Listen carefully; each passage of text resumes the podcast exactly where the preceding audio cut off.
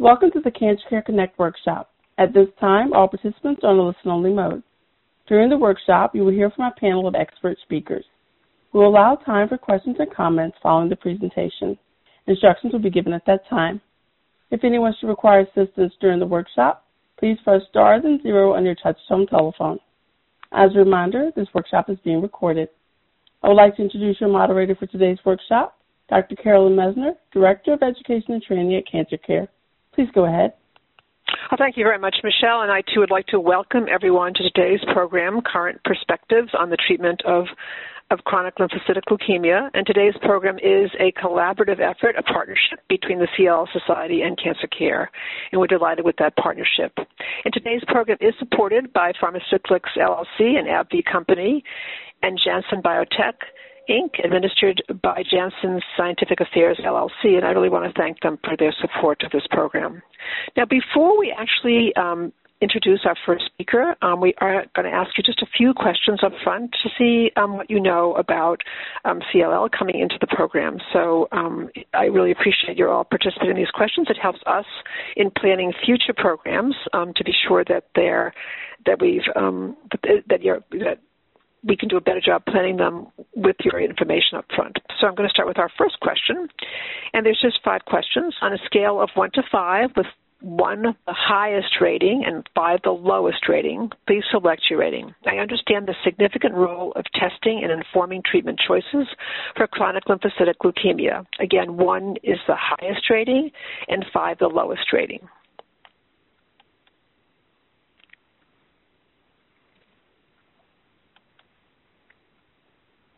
And the next question is I understand first line treatment for CLL. Again, one is the highest rating and five the lowest rating.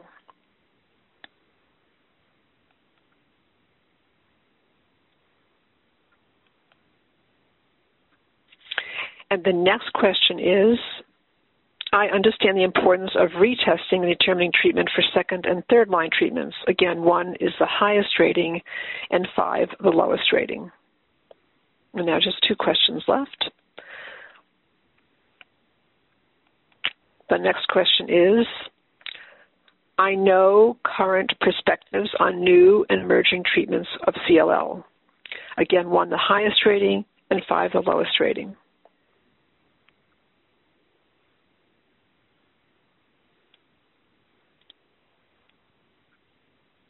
Final question is I understand the significance of clinical trials for CLL. One is the highest rating, and five the lowest rating. I very much want to thank all of you for participating in these questions. And now it's my pleasure to introduce our first speaker. And our first speaker is Dr. Jennifer Brown. And Dr. Brown is Professor of Medicine, Harvard Medical School, Director, CLL Center, Dana Farber Cancer Institute.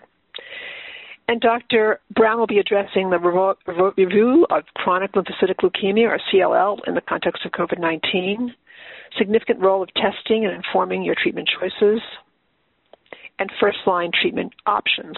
It's my pleasure now to turn this program over to my esteemed colleague, Dr. Brown. Thank you very much and welcome everyone. I'm very glad to be here today to talk to you about CLL. Now, as I think probably most people on the call know, CLL stands for chronic lymphocytic leukemia. And most people diagnosed with this actually these days show up at their primary care doctor or another doctor's office and they're found to have a white blood cell count that is higher than normal. Uh, generally, they may have no symptoms at all of this. What is noted is that the particular type of cell called the lymphocyte cell, which is a type of immune cell, is increased in the blood. And that is also the type of cell that can be related to CLL. We have to send a blood test to confirm that. And generally, this blood test is all that's needed to diagnose CLL. So it's really quite simple. Not everyone presents this way, though. Some people will have lymph nodes. Now, lymph nodes are uh, can be felt usually in the neck or armpit or sometimes in the groin. They may be pea-sized or grape-sized little lumps and uh, generally are movable. And those are often a reason to be evaluated by your doctor, and then depending on the size of them, they may require further evaluation or biopsy. And that is also a way that people present with CLL. Now, historically, people who came in with the lymph node type used to be called something else, used to be called SLL, or small lymphocytic lymphoma. Lymphoma because the cells are in the lymph node rather than the blood, which is what, when the cells are in the blood, we call that leukemia. But now we know that the cells are really the same, regardless of whether they're in the blood or lymph node, and the disease behaves the same over time. So we've combined all of this into one disease, which is CLL SLL, and we usually just call it CLL for short. And then it's also possible that people may have symptoms when they come in, and the symptoms that worry us the most are things like weight loss, fatigue, fevers, or low blood counts.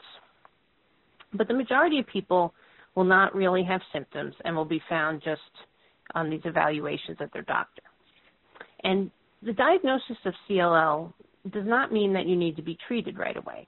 In fact, the majority of people do not need treatment. And this is based on older studies where people were randomly assigned to get treated right away or wait until they met our criteria for treatment, which I'll tell you a little bit more about in a minute. And it was found that regardless of when people were treated, everyone lived the same length of time, eh, except that there were more side effects in the people treated. And so that really established that we don't treat people until treatment is really needed. And so the reasons why treatment are needed typically include that the normal blood cells, like the red blood cells that carry the oxygen, will go down, or and the platelets that clot the blood will go down. And that's because the CLL cells are accumulating in the bone marrow. Typically, as the white count goes up, this may start to happen over time. And that's often a reason why people need treatment. Sometimes big lymph nodes are a reason for treatment. Sometimes symptoms, because as the white count goes up, the counts drop, lymph nodes can develop, sometimes people get more symptoms of things like fatigue. Sometimes there could be discomfort if the spleen is a little bit enlarged. The spleen is a large lymph node in the abdomen on the left upper side. And so sometimes if that gets big, it can be hard to eat and people can lose weight. And that can be a reason for treatment. In short, reasons where the disease is starting to cause problems for the person in terms of blood counts or symptoms or discomfort. But it can be many years till that happens. And in fact, some people diagnosed with CLL, SLL may never need treatment actually. And so we call that the watch and wait phase, although it's often been dubbed the watch and worry phase because that is naturally what happens when you've been given this diagnosis and you're not necessarily doing something about it. But there are a couple things that you can do while you're in this phase that are really important actually related to other issues that the CLL can cause. And so one of those is to make sure that you do everything you can to prevent infection by getting your vaccines that are recommended. And so vaccines that we typically recommend are a yearly flu vaccine. And there are two vaccines against bacteria that cause pneumonia called Prevnar and Pneumovax. And we recommend both of those. And then I usually repeat the Pneumovax every five years for my CLL patients. And then there's the shingles vaccine, for anyone over 50. But there's a particularly increased risk of shingles in people with CLL, and so getting the shingles vaccine is also highly recommended. Then I'm sure as most of you know, obviously the question of COVID vaccination has come up recently. And I think most of us, the general consensus is that we do recommend COVID vaccines for our CLL patients, regardless of whether they're on treatment or not. But with the recognition that similar to the other vaccines that we give, it's possible that the likelihood of response for our CLL patients to that vaccine is lower. So we generally counsel that you continue to be very careful to avoid any COVID exposures. Unfortunately, everyone naturally then asks, well, can we test and see if I've responded to the vaccine? And so the answer to that so far is not really. There are some tests out there to measure an antibody response, but we don't know how that correlates with protection. And so Dr. Shadman is going to tell you more about some studies that we're doing to really better understand that. But at the moment, we do recommend that you get the vaccine, but that you still be pretty careful. And so all of these vaccines are part of what you can do to make sure you stay healthy in the setting of CLL because we do know that CLL is associated with increased infections. And then the other thing that's very important to do is to do all your recommended screening for other cancers because unfortunately there's also an increased risk of getting other cancers in the setting of CLL. And these are just the other cancers that are common in the population, things like breast cancer, colon cancer, prostate cancer. And so I just always ask my patients, are they up to date with their colonoscopies? Have they gotten their mammograms? Another one that I actually usually tell people to make sure they do is to get pap smears because the virus that causes cervical cancer, uh, the HPV virus, can actually reactivate in people with CLL, even if it's been many, many years since the infection. And, and so that's another aspect of what you can do to proactively manage your care uh, while you're in this phase. Then another aspect of CLL specifically and how we think about it has to do with the testing and the importance of this for understanding the disease. And there are three main tests that are really important after the tests that establish the diagnosis of CLL. And so the first one is called FISH, F I S H. And that's basically a way to look for specific chromosome losses or gains that are in the CLL cells themselves. And we've been doing this for many years, ever since a study showed clearly that certain of these changes in the chromosomes were associated with the behavior of the CLL. In particular, we worry about the loss of the short arm of chromosome 17, so called 17p deletion, which is associated with more aggressive disease. The second test that's also very important, which is, tends to be not as widespread, is to do a mutation test looking at a gene called P53. And that's the same gene that's on that chromosome 17, a gene that can cause trouble, that causes CLL that can behave more aggressively. And so we like to know about those because we tend to follow people more closely, although it's not a reason to treat early. However, there are some clinical trials ongoing that Dr. Shadman will talk to you about for patients who do have higher risk CLL in this watch and wait phase before treatment is needed. But knowing this information helps us sort of manage the disease, know when we should follow you, and, and just better understand your situation. The other important test is called the IGHV test, which also uh, has a long spelled out name.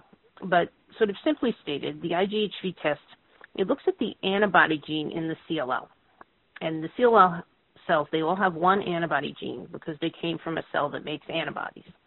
And so that antibody gene basically can look very much like what you were born with or been changed a lot. And so we like to look and see what that looks like because it's been shown that based on how changed it is from the way it was when you were born, predicts how the disease behaves. It divides people with CLL roughly in two groups between a group that has much more indolent disease, may have a much longer period of watch and wait before needing treatment, or is more likely to be the group that will never need treatment, versus a group where the disease tends to proceed more steadily toward treatment.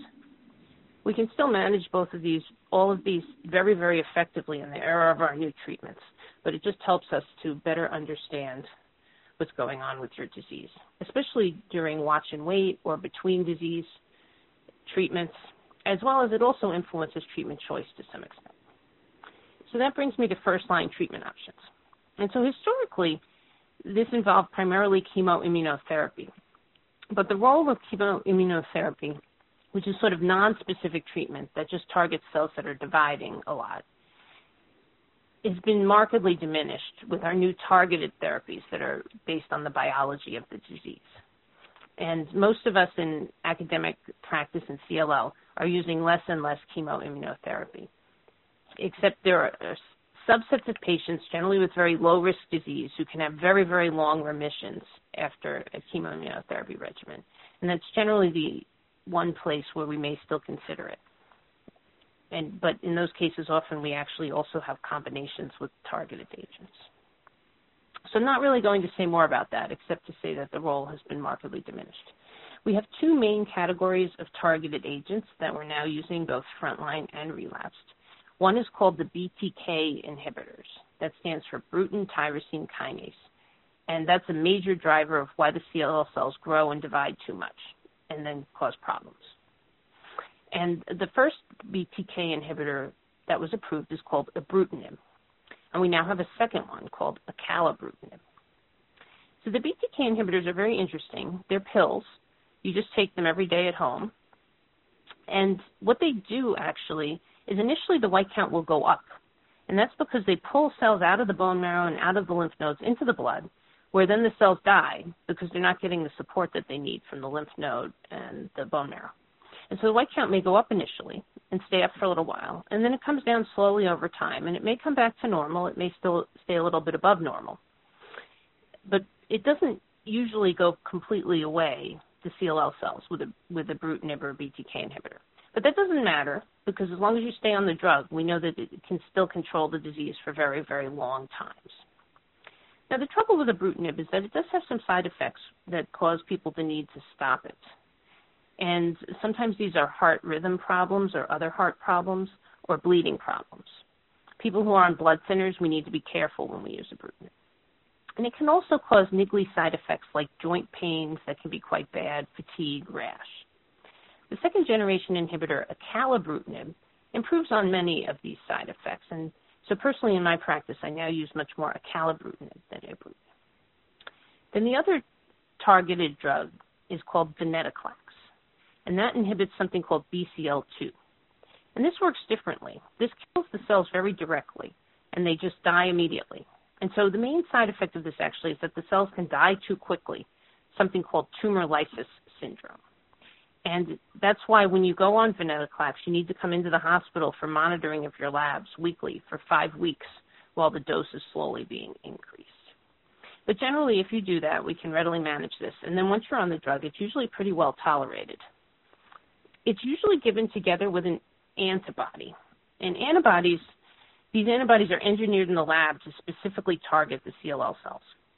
There's one called obinutuzumab, and the original one was called rituximab. And so those are infusions. You have to go into clinic to get them on a set schedule that's usually or well established. And so frontline venetoclax is usually for one year and with obinutuzumab, and then you stop. And usually you're in a deep remission when you stop, and then will remain in remission for some length of time. The length of the remission depends on how deep the remission is, which is completely different from the BTK inhibitors. So they really operate in sort of two different paradigms, but they're both highly effective. And you know, when it's time for first line therapy, your doctor will talk to you about sort of the pluses and minuses of these different options in relation to your own tests. And it's always important to consider clinical trials as well because you know, we still have a lot to learn in CLL and we're still continuing to improve our therapies. Even though we have great therapies, we're improving them further by combining them and doing additional studies like this. And I think I've gone a little over, so I better stop. Oh, thank you so much, Dr. Brown. That was really wonderful, and you really set the stage for today's program and just covered a lot of areas. So I know there'll be questions for you uh, during the Q and A. And I actually do want to um, let you all know that there's just to let you know about who's on the program today in terms of listeners. Um, we have over 253 listeners on the call today.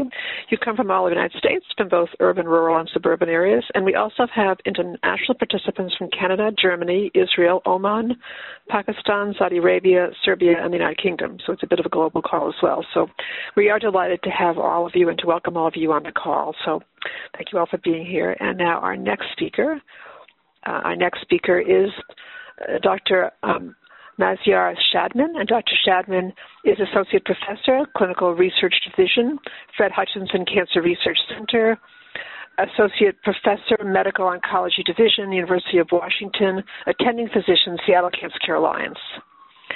And Dr. Uh, Shadman will be addressing uh, relapsed refractory disease, uh, retesting, importance in, in determining treatment for second and third line treatments, current perspectives on new and emerging treatments for CLL, updates on clinical trials and their significance for CLL, and guidelines to prepare for telehealth, telemedicine appointments, including technology and making your list of questions. It's really my great pleasure now to turn this program over to my esteemed colleague, Dr. Shadman. Hello, everyone. It's my pleasure to be part of this program, and uh, I only have uh, uh, around 15 minutes, and I will be covering a number of topics. So, to to cover the first uh, uh, section, which is uh, treatment options for patients with relapsed or refractory disease, I would like to just remind all of us about a few principles that we need to follow. Number one, uh, as Dr. Brown mentioned, when we think about starting treatment in the first line setting, the CLL or SLL, these are not conditions that we we have to treat necessarily all the time. I mean, patients uh, will be followed, and there is a, a criteria that we follow, and basically, I would say clinical reasons to to discuss treatment options. So, uh, if if I have a patient who has had chemotherapy or even targeted therapy in the past and they're currently not on treatment, uh, I would follow them clinically, and um, then at some point we'll decide after discussing with the patient that okay, it's time now to again discuss treatment options. So, number one, there is a need for having a reason to start treatment, and uh, again we go through the same criteria. Is there a, a reason to believe that the bone marrow or the blood counts are not adequate because of CLL, or are we dealing with a situation where lymph nodes or size of different organs are large and are causing symptoms because of CLL? Or some patients may have more general symptoms like fatigue and weight loss and things like that. So once once we decide that it is time to consider treatments, then the most important factor in making a decision about the type of treatment is number one, having a repeat uh, test looking at the molecular profile of, of CLL to make sure that the the mutations and some of the chromosome changes are are the same. So because if they're different and uh, if if patients cancer cells have developed a new change and now they're they're showing some abnormal or high risk features that will change the way we look at the treatment options and the way we monitor the patient. So it's key to remember that before any line of therapy, we need to look at that, those molecular informations. We do not need to repeat the IGHV mutation, as it was mentioned by Dr. Brown. That's something that does not change over time, but rest of the tests needs to be repeated. Number two, the second most important factor uh, is what what we use for the first line treatment or what kind of treatment our patients had in in, in, in the past. Uh, these days, it, it, would be very unusual to to use chemoimmunotherapy uh, beyond the first line, and most of the time we are using one of our targeted uh, agents. Uh, here we have the same two classes that uh, we use for the first line, uh, namely BTK inhibitors. Ibrutinib and acalabrutinib are the approved drugs for CLL at this time. And we, of course, have venetoclax. Venetoclax is given for two years in the relapse setting in combination with another monoclonal antibody very similar to obinutuzumab in terms of the way it works. It's called rituximab, and that would be the standard. Uh, but of course, venetoclax in combination with the CD20 antibody. Uh, but the duration of treatment and what's studied and what's uh, uh, considered the standard is, is two years. Uh, and remember, it was one year in the frontline setting. Here we have a third uh, class. Um, these, these, are called PI3 kinase inhibitors. They basically, uh, if you think about BTK inhibitors targeting the enzyme BTK, here we have these drugs that go for PI3 kinase, which is another enzyme that kind of uh, helps the CLL cells survive, and we're we're targeting those enzymes to stop their their basically uh, the growth. And uh, another effective uh, group of drugs, we usually don't use them in the first line setting, but in the relapsed and the second or third line, we do have two drugs, idelalisib, usually given in combination with rituximab, and also duvelisib is another drug from this family. Now, it's really beyond this uh, short uh, presentation, but we, we do consider many factors in deciding which which class should be used. Uh, probably the most important one is that venetoclax-based therapy is a time-limited therapy, as I said. Uh, it's designed to be given for two years uh, and then stop and uh, other treatments are indefinite. So you do continue ibrutinib or acalabrutinib or duvelisib or idelalisib.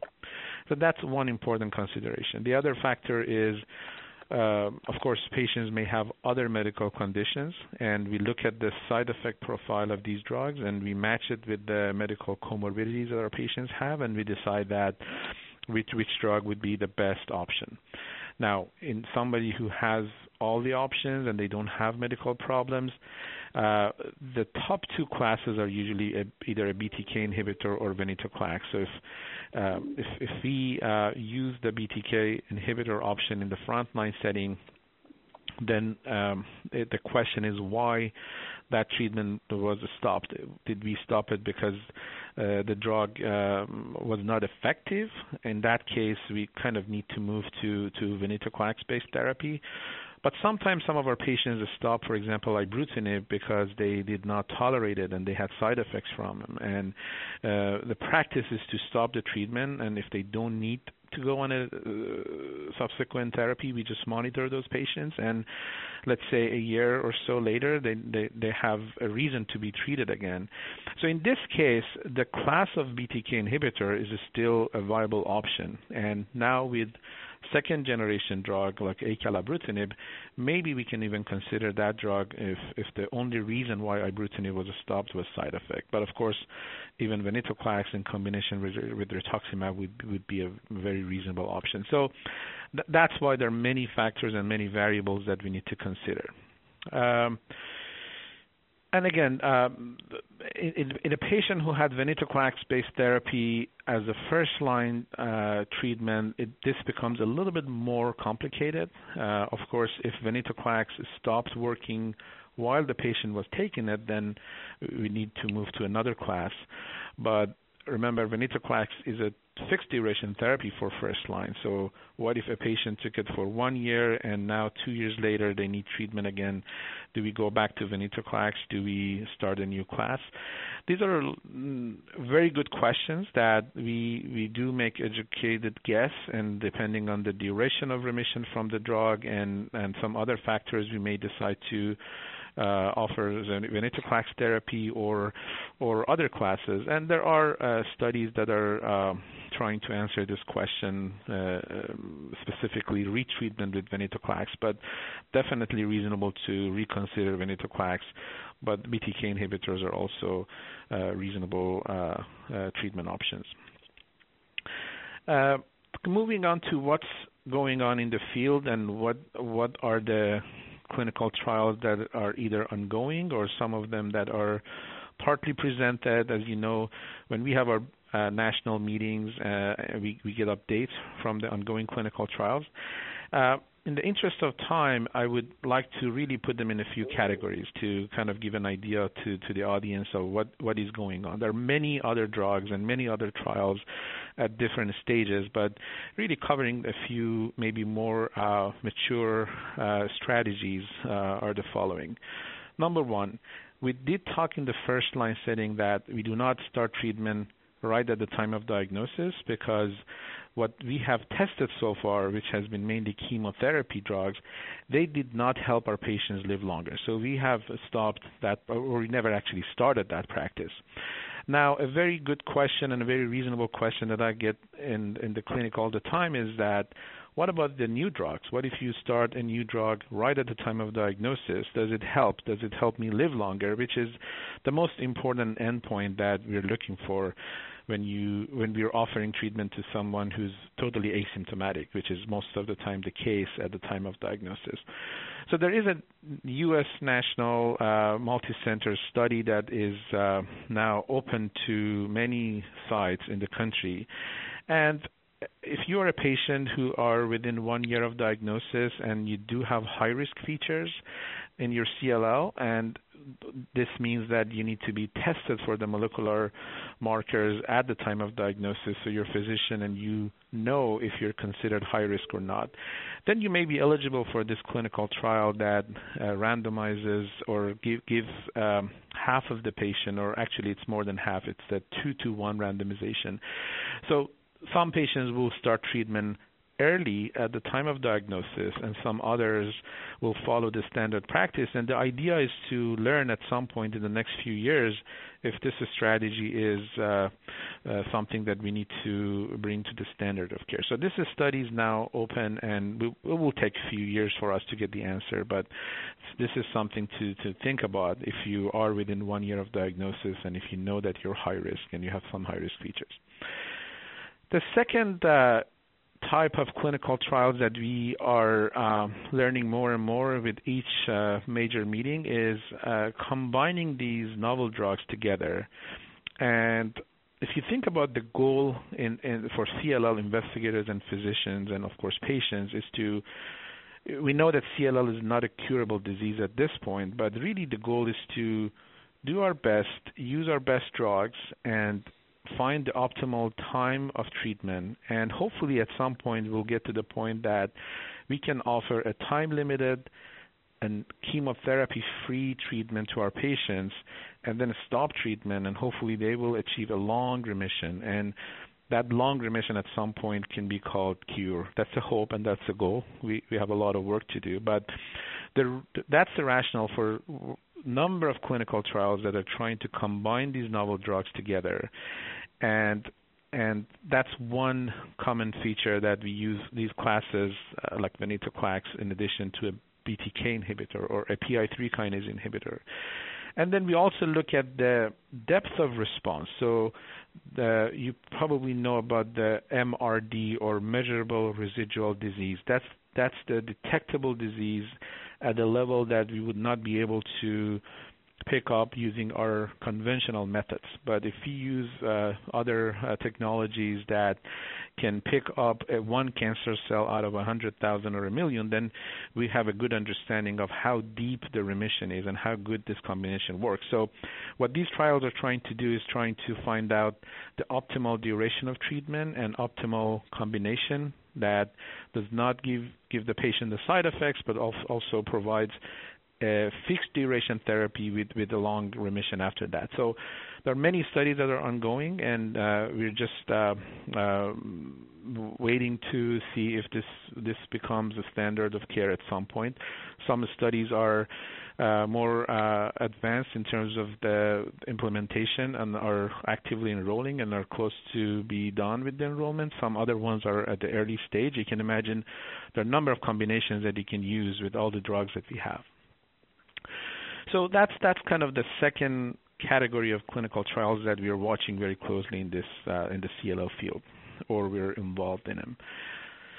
Of course, uh, with all the drugs that we mentioned, both for first line and second line, we're trying to make those drugs better. So you already heard about the example of ibrutinib and acalabrutinib, and the fact that acalabrutinib has fewer side effects.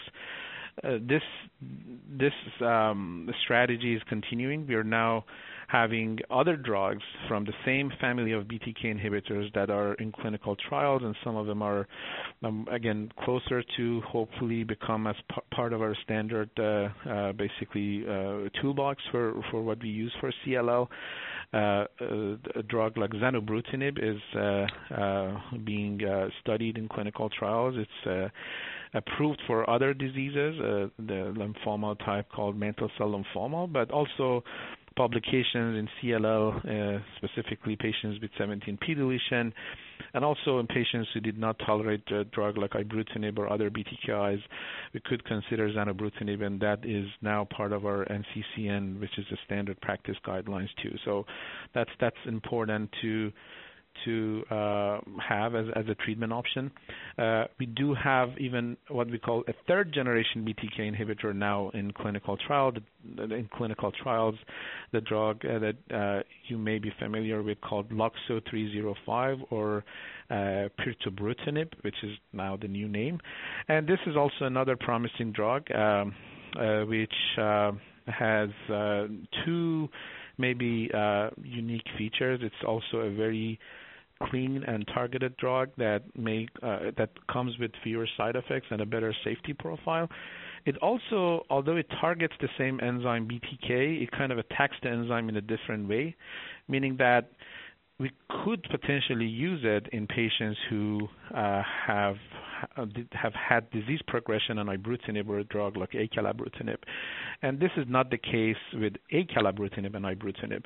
To explain it a little bit, bit more, if if I am a patient who um, and my disease progressed on ibrutinib, then acalabrutinib would not be a reasonable option for me because they kind of work the same way.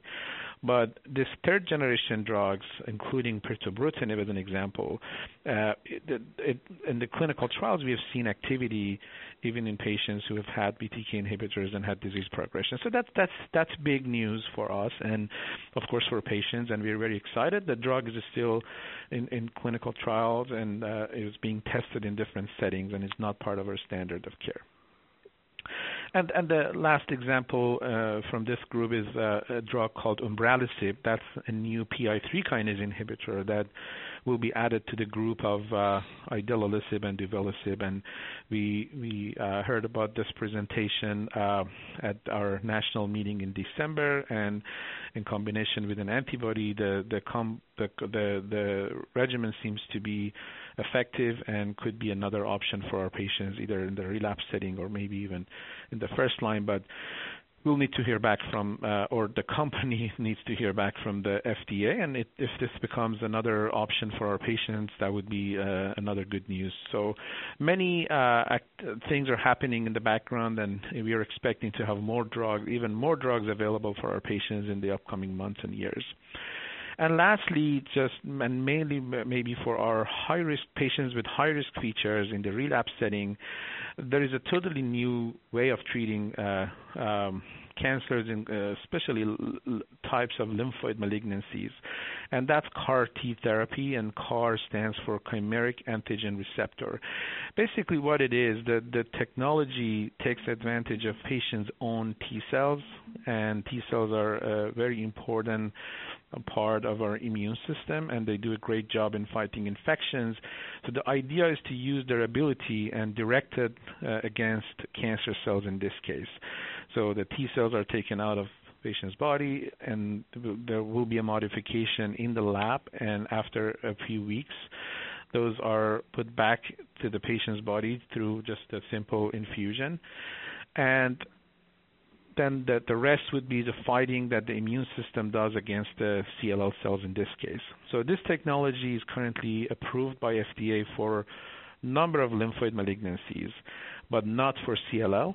But the studies are ongoing, and we're seeing promising results in very high-risk patients. So these are patients who have had those targeted drugs most of the time, and they still need more um, treatments. And we're seeing uh, um, that the CAR T technology has been effective. And again, CAR T is just a general term. Depending on which target on your cancer cells we're going for, there could be different type of CAR T products, and and uh, that's another very active area of research in general in cancer.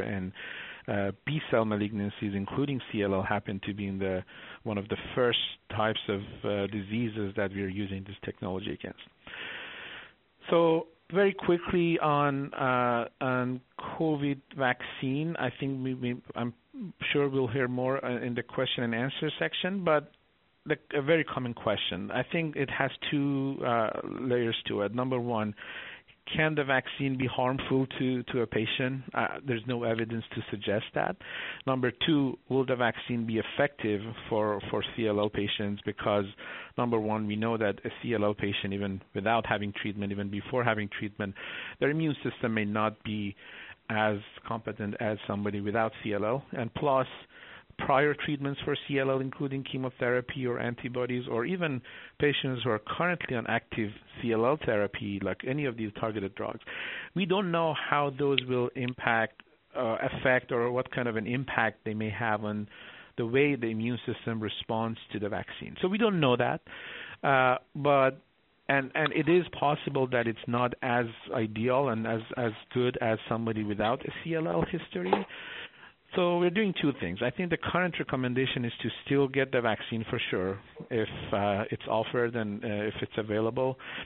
Uh, using the principle of it's not there's no indication that it will cause any harm and number two it it will provide some protection we don't know what what that level would be but we are also actively studying this exact question and many academic centers in the country are involved in in a study that basically look at the immune response to the vaccine in CLL patients specifically, and we're looking at different cohorts of patients, patients who are currently on targeted drugs, the ones that we just mentioned, a cohort of patients who are not on treatment, and patients who had recent treatments. And we look at different things. We look at the spike antibody, we look at the T cell uh, profile of these patients, and we also look at, uh, we rule out the N-binding antibody, which shows the prior exposure to the vaccine. So we're hoping that um, this study is happening, and again, many colleagues in many centers are actively looking for patients. So if you are somebody who has not received the vaccine or just recently had it, and just talk to your physicians, and you may be able to contribute to the study. And uh, this is going to be very meaningful for the field, and we're hoping to get that information soon. Uh, I, I think I should probably stop here. The telemedicine and uh, the technology, I would just say maybe in 15 seconds. Uh, we do take advantage of the technology during the COVID time. Uh, I think it's important to think about the local prevalence of the infection. Uh, and remember that if you do need to see your physician because there is a need for a physical examination, and if you have symptoms that need to be addressed or assessed, don't hesitate. I think telemedicine is important and has been extremely helpful, but it should not replace uh, thorough medical assessment if there is a need for it. So definitely have a conversation with your medical team and let them know if there is something that needs to be assessed. Uh, and uh, you know, telemedicine is great, but it will not replace the clinical assessment in in somebody who has active malignancy. So I, will stop here and uh, we'll, we'll probably talk more during the Q&A. Thank you very much, Dr. Shadman. Outstanding, and just really um, covered a lot um, in in a brief time. So we really want to thank you for that, and uh, and I know there'll be questions for you during the Q and A um, as well. Um, and our next uh, speaker is Ms. Uh, Patricia Kaufman, and Ms. Kaufman is co-founder and communications director of CLL Society Inc., and she will be addressing the CLL Society's free programs and services, and um, and I'm going to turn this program over to my esteemed colleague, uh, Ms. Kaufman, who has actually partnered with us on today's program. So, Ms. Kaufman. Thanks so much, Carolyn. I'm delighted to be here with Drs. Brown and Shadman today. I um, I want to remind everyone that the CLL Society is here to help with our patient-friendly, physician-curated website, webinars, educational forums, video interviews, articles, programs, and services. So whether you are newly diagnosed or you've been a patient, a CLL patient for a very long time, our learning tools will meet you at any stage of your CLL journey.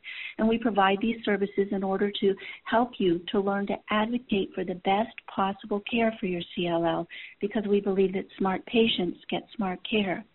From the outset of the COVID 19 pandemic, the CLL Society has realized the seriousness of this threat to our vulnerable immune suppressed CLL patients. You'll find a special section on our website devoted to COVID news, our latest official statements reflecting on that news, as well as recordings from our multiple COVID 19 virtual community meetings.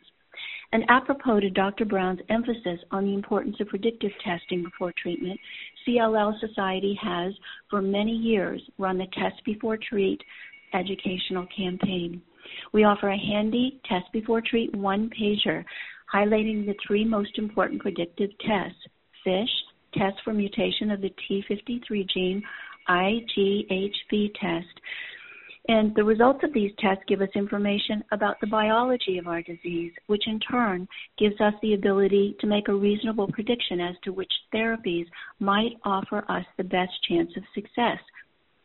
So we recommend that you download our Test Before Treat one pager and use it as a conversation starter with your physician. The CLL Society also covers all of the major hematology conferences, interviewing the leading CLL researchers to help keep you updated on the latest clinical trials and delivering up-to-date information concerning credible, cutting-edge treatment options and explaining what this research means to CLL patients. Since CLL brings its own vocabulary, we demystify CLL terminology in our glossary of terms, and we cut the confusion in our sections on acronyms and abbreviations so that you can better understand the language of CLL. No need to be frustrated or in the dark. Just look it up on our site. And have you received your lab tests from your healthcare provider, but you don't know what they mean? To help you get your bearings, we suggest that you download our chart to enter lab results. Complete it on a regular basis. Compare your results to our chart of normal lab values and begin looking for trends. If you have not yet attended one of our CLL specific support groups, don't spend another month alone. Let us connect you with other CLL patients and caregivers through one of our CLL specific support groups, which meet monthly across the United States. And if you do not have access to a CLL expert and are concerned that you may not be receiving the best care for your CLL, please apply to our Expert Access Program for a no cost second opinion from a CLL expert. In order to qualify, you must 1. Have a diagnosis of CLL, 2. Live in the United States, 3. Not be in the care of a CLL expert. And finally, stay in the know and look forward to Tuesdays. Visit our website and sign up to receive our Tuesday weekly alerts to get the kind of knowledge that strengthens your ability to advocate on your own behalf for the best possible care for your CLL. And stay strong and stay safe. We are all in this together. Well, thank you so much, Ms. Kaufman. Excellent presentation. Wonderful resource for everybody on the call today. So thank you for your presentation. And uh, so now uh, I would like to say a few words about Cancer Care Services. Um, Cancer Care is a national organization, um, and uh, we have a cancer care free um, Hope line that people call, 1 800 813 4673. And that's staffed by about 35 oncology social workers, and they're here to answer all of your questions, um, provide support. Um, and um, a lot of things that we do, people will often call really to talk to someone. They also will um, actually have uh, questions and need for practical and financial assistance, as well as copay assistance. Um, we also do offer case management services. That means if we don't have the services you need, we will refer you and get you to the place you need the help from. We won't just give you a list of places to call, but we actually will provide you with that. We'll actually take you there um, virtually by phone. We'll connect you and be sure that you get your needs met. And if they're not, we'll continue to help you until those needs are met. We also offer online support groups. Those are available to people nationally. And um, we also offer a variety of these type of workshops. We do about 75 of them per year and lots of publications and materials and fact sheets that are available as well. So that gives you a thumbnail sketch of many of the services that Cancer Care offers. Now before we move on to the Q&A, I do want to actually um, just have another set of questions to ask you um, at the end of the program today. So as we finish before we take questions, um, so we're not ending yet. We're going to have questions to our speakers, but we're going to move on to just another set of questions that we want to ask you. And so the first question is, as a result of what I learned in this workshop, I have greater knowledge of the significant role of testing in informing treatment choices for chronic lymphocytic leukemia. Again, one is the highest rating and five the lowest rating.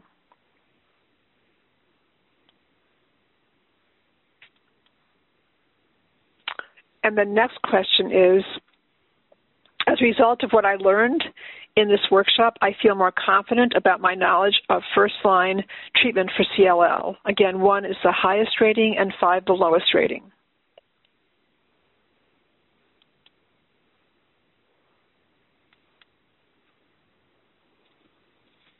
And the next question is As a result of what I learned in this workshop, I feel more confident in my knowledge of the importance of retesting and determining treatment for second and third line treatments. Again, one is the highest rating, five the lowest rating. Just two questions left. Um, next question is As a result of what I learned in this workshop, I have greater confidence in my knowledge of current perspectives on new and emerging treatments of CLL. Again, one is the highest rating and five the lowest rating.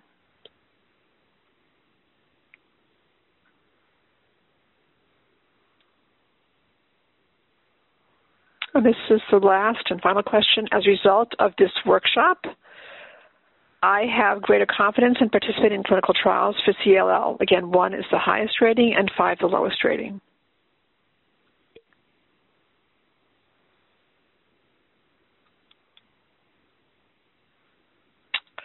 I want to thank you very much for participating in these questions. It helps us as we plan future programs for all of you. And now we have time for the questions um, for our speakers. And so I'm going to um, ask Michelle to bring our speakers on board, and we're going to try to take as many of your questions as possible. And so we're going to begin um, with uh, Michelle explaining to you how to queue up for questions. Michelle? Thank you. Ladies and gentlemen, if you would like to ask a question, please press star then one on your touchtone telephone. If your question has been answered and you wish to remove yourself from the queue, you may press the pound key. Those of you on the web may submit questions by clicking Ask a Question. And we have a question from one of our um, on, from our online participants, and this is a question for Dr. Um, Jones. Um, Dr. Brown, um, when will CRISPR be available to treat, cure, prevent CLL? Right. So, you know, I can't say that there's any specific horizon on that. It's, um, you know, it, prevention is definitely a challenging problem since we really don't yet understand the causes of CLL very well. The family history of CLL or other lymphomas is associated with a higher risk of disease, but the vast majority of people with such a family history still won't get CLL. So, you know, trying to identify people for a prevention strategy is a little bit complicated. And then from a treatment perspective, you know, we need to eradicate the cells, and it's really not clear at all how we would apply CRISPR, which is usually to knock out genes, although it can also be to modify them uh, to CLL. You know, I think some of the things we're looking into that are maybe somewhat along that line include the CAR T type therapies that Dr. Shadman described, where we collect personal T cells and then do some manipulation on them in the lab so that they'll go back like a magic bullet to target the CLL cells. But even that, we're still working on. We don't have it optimized yet for CLL. Excellent. Thank you. Um, and um, a question for Dr. Shadman. Um, with the COVID pandemic, the FDA accelerated authorized use of vaccines. Have lessons learned by the FDA being applied to approval of CL drugs you have discussed? Dr. Shadman? Yeah, I mean, uh, of course, we're talking about two very different settings here, right? So a pandemic with high mortality and morbidity rate and you know the need for having having preventive or therapeutic measures is very different than you know what we have for CLL. I mean, we talk about all all the new drugs and what what's upcoming and making these drugs better, and you know, kind of really talking or thinking about cure. But you know, the the if anything, I think the the the current standard of care is extremely effective and really safe and much safer than what we had even like let's say 10 years ago when we only had chemoimmunotherapy. So in a way to in order to let a new drug becomes part of the standard of care, we need to really show that the drug has the efficacy and safety. So obviously there are subset of patients who need uh, novel drugs, and I think definitely in those settings we should look at it differently and uh, having having uh, maybe a little bit lower threshold of accepting new drugs is reasonable but for majority of patients, I mean, we talk about different options and how to decide between these drugs. That, but what I usually tell my patients when I'm discussing, let's say, BTK inhibitor versus venetoclax-based therapy in the first-line setting, I tell them at the end, whatever you do is going to be very effective and probably very safe. So we are really living in the era of really this revolution in treatment of CLL. So yes, for selected patients, I think you know there there needs to be a different way of looking at, the regulatory process, but in general, the, I mean, what we have today has probably made it more difficult for any any new uh, comer to the field. So that that's I think is a good thing actually. Thank you. Um, and a question for um, for Dr. Brown. Um, you recommend Pap smears. How frequently and until what age? I'm 70. Do you recommend that I still get um, Pap smears? Right. Well, so that's a very individualized question. You know, I think if you never had any abnormal Pap smears, you know, during the period when it was tested and you were known to be HPV negative, then you don't need to have them anymore. You can follow the general population uh, guidelines. It, it's mostly to identify that possibility of HPV positivity if that's unknown that I generally recommend it. And, uh, you know, I have to say this is skewed toward the patient population that I see, which is younger. So it, it's mostly been people in their 50s or early 60s. So again, if you've never had any evidence of HPV or any abnormal pap smears, then you probably don't need to worry about it. Excellent. Thank you. Thanks. Um, and um, so, and I think, um, but Dr. Brown has said this is very important to uh, to check with your, of course, your healthcare team around this as well. Um, but thank you. And um, another question, and this would be for Dr. Shadman: If a patient is on a PPI, is Loxo and acalabrutinib still a viable still viable options? Um, so I think that, that for for acalabrutinib we do um, actually care about the PPI, and you know we do want to make sure that we we um, there there is issues with the absorption, and uh, but not for the other BTK inhibitors. So uh, that seems to be kind of a specific issue with acalabrutinib, um, and, uh, and not with the other drugs, including pirtobrutinib, which is currently not, as, I mentioned, approved, and it's being used in the clinical trial setting. Thank you. And for Dr. Brown, um, so this is a question about um, a newly diagnosed um, CLL patient who does not wish to get treatment when it's recommended. Can you comment on that in terms of, that decision and the follow-up care, just and what might go into that in terms of a decision to not receive treatment? Well, you know, I think that's very complicated. Uh, you know, we do sometimes see that there can be greater enthusiasm for earlier treatment amongst community physicians compared to academic CLL physicians. So I think, you know, before you take a decision to go against the recommendation of your current healthcare provider, you know, you may want to consult with a CLL specialist. Uh, you know, at an academic center to see what their perspective is on it.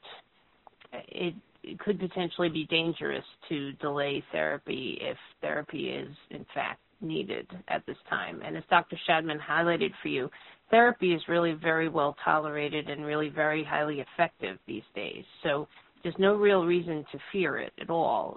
You know, it, it could make a huge difference if it's really needed. And so you know, my primary recommendation would be to sort of further evaluate. If you want to go against your healthcare team's recommendation, is probably to seek a second opinion and sort of further evaluate the situation. Thank you. Very helpful. Uh, that's a, uh, um, for our participants, it's a very helpful um, response, and I, I, hope that our participant will, will uh, follow up with what you're recommending. I think that's really important. Thank you. Um, and um, and then uh, another question for uh, Dr. Shadman, what are the factors for determining second, third line treatment? Yeah, so very good question, but also very uh, complicated, right? So as I said, the first question, what they had in prior lines of therapy. So, um, and and number two, are we looking at a situation where there is a high risk feature in the in, in the CLL uh, cells or not, like high risk uh, molecular features uh, that we're uh, we have to we have to consider. But in general, to make it more practical and maybe simple, if if a patient had venetoclax or uh, let's start with ibrutinib or uh, acalabrutinib, if they had one of those two drugs in the past and we can't use any of them, so that means that the, the, the patients, for example, tried ibrutinib or acalabrutinib and had disease progression, or they have a side effect that is coming back even with the second generation drug like acalabrutinib. Then, of course, if they need treatment in the second line, then the next class to use or the next drug to use is going to be venetoclax. Uh, and I usually use venetoclax and BTK inhibitors before using PI3 kinase inhibitors.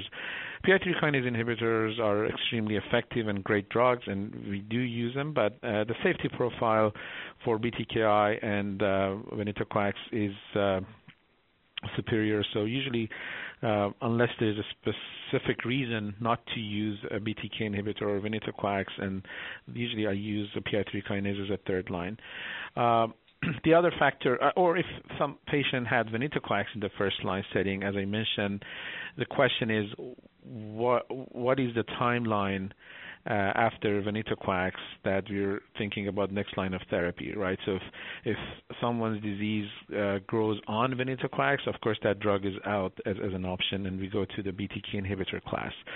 If their disease comes back four years, let's say, after stopping venetoclax, it is reasonable to go back to venetoclax and try it again, right? So, but if it comes back two months after stopping venetoclax, so th- these are type of questions that, again, in the absence of clear evidence and data, we do make clinical judgment decisions. But uh, kind of in principle, if you go with BTKI first, uh, put your venetoclax is your next uh, drug and vice versa, and you have the PI3 kinase inhibitors. I think probably the bigger question and more important question is at what point you start thinking about you know options that include cellular therapy, like you know if there's access to a CAR T clinical trial, or and we didn't talk about stem cell transplant is being used much less uh, often these days. But I think the bigger question for when we get to the third line is, okay, is this a time to start thinking or uh, thinking about those options or, or kind of considering some some preliminary uh, assessments?